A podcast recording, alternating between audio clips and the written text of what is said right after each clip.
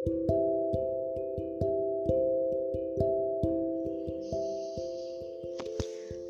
halo, halo, halo, halo guys, teman-teman semua. Apa kabar hari ini? Selamat pagi, siang, sore, malam untuk teman-teman semua. Kapan pun dan di mana pun teman-teman berada di ruang dengar teman-teman semua. Salam kenal dan salam persahabatan dari Entan di Banyumas. Um, kali ini Entan mau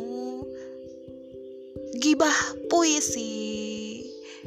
Kita gibah bareng-bareng mengenai sajak siapa nih sajak siapa sajak teman-teman kah sajak entan kah um, siapa ya? Oke okay, seperti judul seperti judul yang entan tulis entan mau gibahin sajak penulis terkenal kita dan legendaris banget yang dapat menghidupkan kembali puisi-puisi Indonesia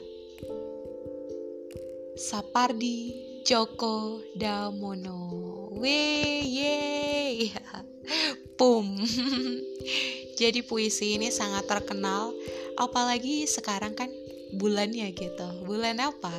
Juni. Welcome Juni gitu kan.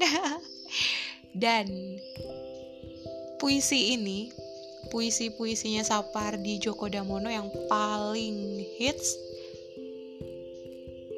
sampai sekarang adalah hujan bulan Juni yang terhimpun dalam buku yang berjudul Hujan Bulan Juni.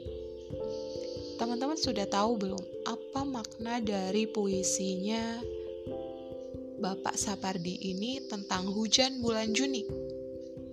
Nah, yang belum tahu, simak selengkapnya bareng obrolan santai gibahin puisi bareng entan. Oke oke oke. Oke, sekarang kita baca bareng-bareng ya, guys. Um, ini ada puisi Bapak Sapardi Djoko Damono. Hujan bulan Juni. Tak ada yang lebih tabah dari hujan bulan Juni. Dirahasiakannya rintik rindunya kepada pohon berbunga itu. Tidak ada yang lebih bijak dari hujan bulan Juni. Dihapusnya jejak-jejak kakinya yang ragu-ragu di jalan itu. Tak ada yang lebih arif dari hujan bulan Juni. Dibiarkannya yang tak terucapkan diserap akar pohon bunga itu. Yeay, jadi itu puisi Hujan bulan Juni yang tepat pada tahun ini 2020 puisi tersebut ulang tahun guys ulang tahun yang ke 30 tahun. Wah, bisa dibayangkan kan? Sudah seberapa lama puisi tersebut melalang buana di hati pembaca-pembacanya. Ini puisi keren dan luar biasa maknanya. Intan mau nge-share makna menurut penulisnya sendiri, oke? Okay? Karena sesungguhnya makna dari puisi yang benar dan yang tahu persis makna itu hanya penulisnya saja. Selain itu, penulis juga biasa menyerahkan soal pemaknaan itu bebas kepada pembacanya. Silahkan pembaca ingin memaknai puisi seperti apa. Nah, itu menjadi hak pembaca. Oke, tanpa membuang-buang waktu lagi, entan langsung sharing nih.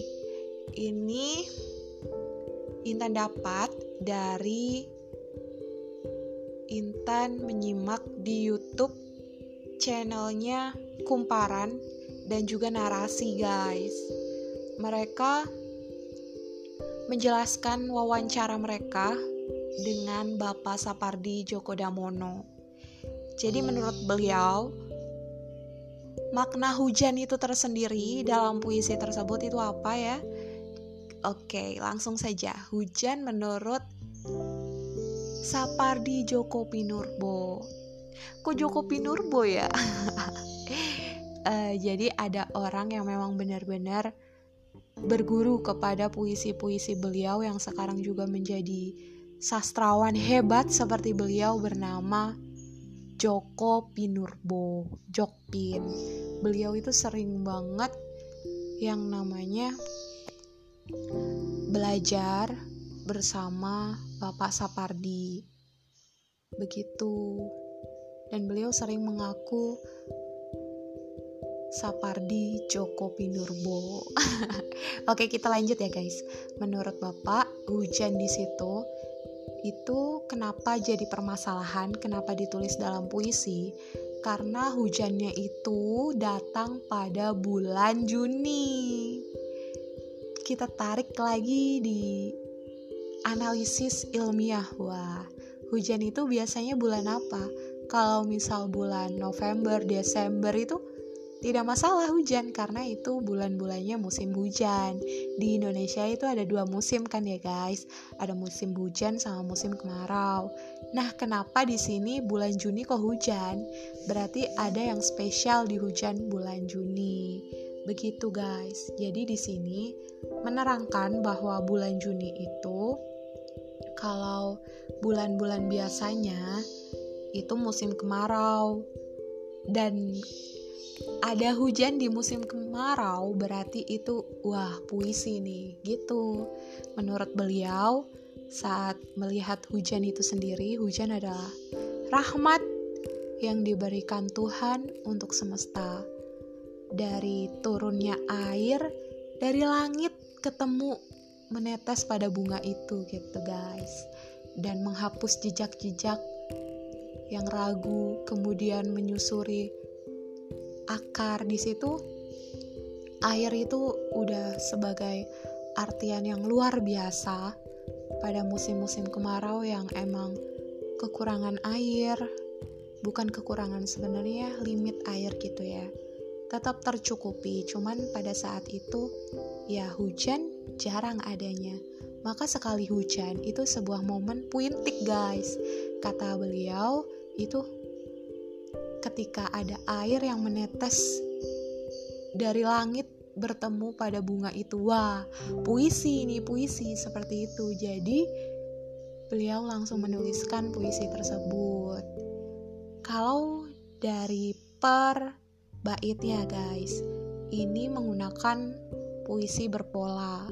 Seperti yang di pembahasan sebelum ini, yang Intan bahas di podcast bedah aku ingin itu kan juga memakai pola. Polanya itu sangat rapi.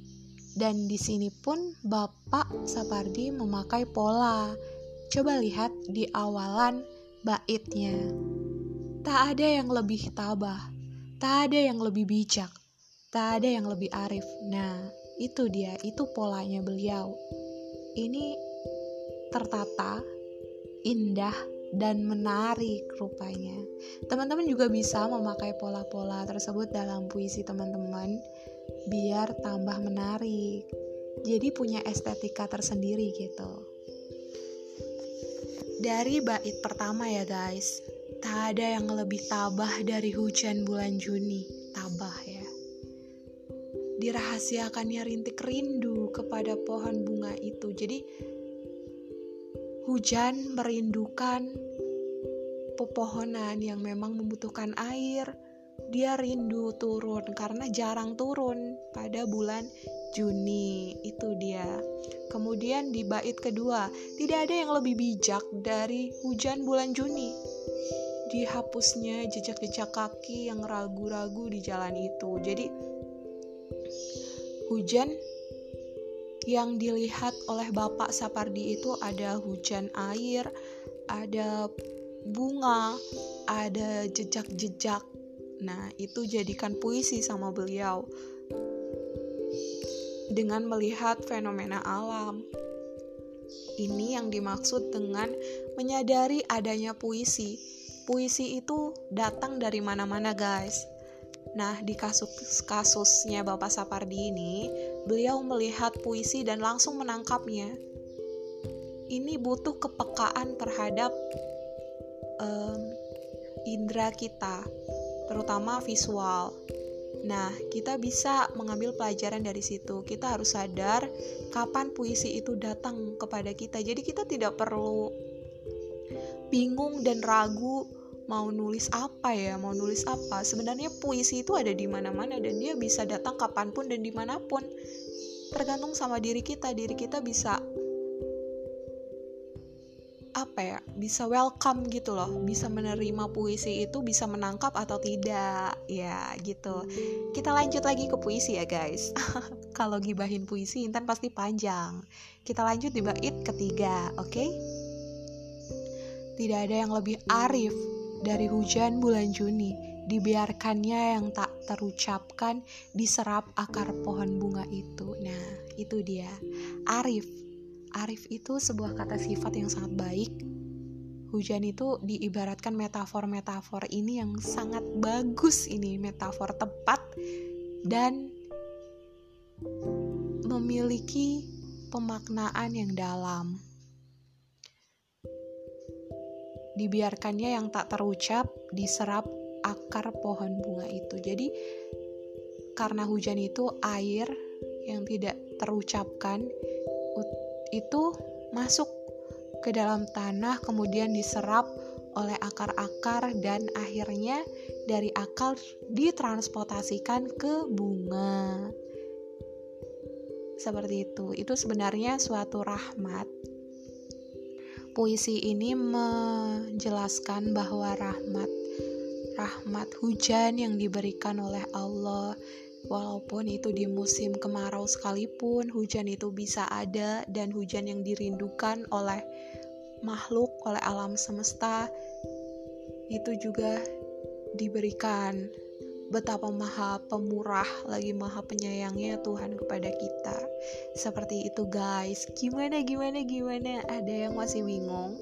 Ada yang mau ditanyakan? Bisa bisa. Um, kita bisa bahas di episode-episode selanjutnya jika teman-teman ada yang request ke Intan. Oke? Okay? cukup sekian podcast kali ini mengenai bedah-bedah puisi dari sajak terkenal kita, dari sastrawan penyair Indonesia, Sapardi Djoko Pinurbo. Eh, bukan ya guys. Sapardi Djoko Damono. Oke, untuk podcast selanjutnya mungkin Intan akan bahas mengenai Joko Pinurbo. Yang dari tadi Intan salah-salah mengucap nama gitu ya. Oke. Okay um, selamat selamat selamat untuk teman-teman semua. Selamat menikmati hidup selamat beribadah puisi. Wassalamualaikum warahmatullahi wabarakatuh. Papayo semua papayo papayo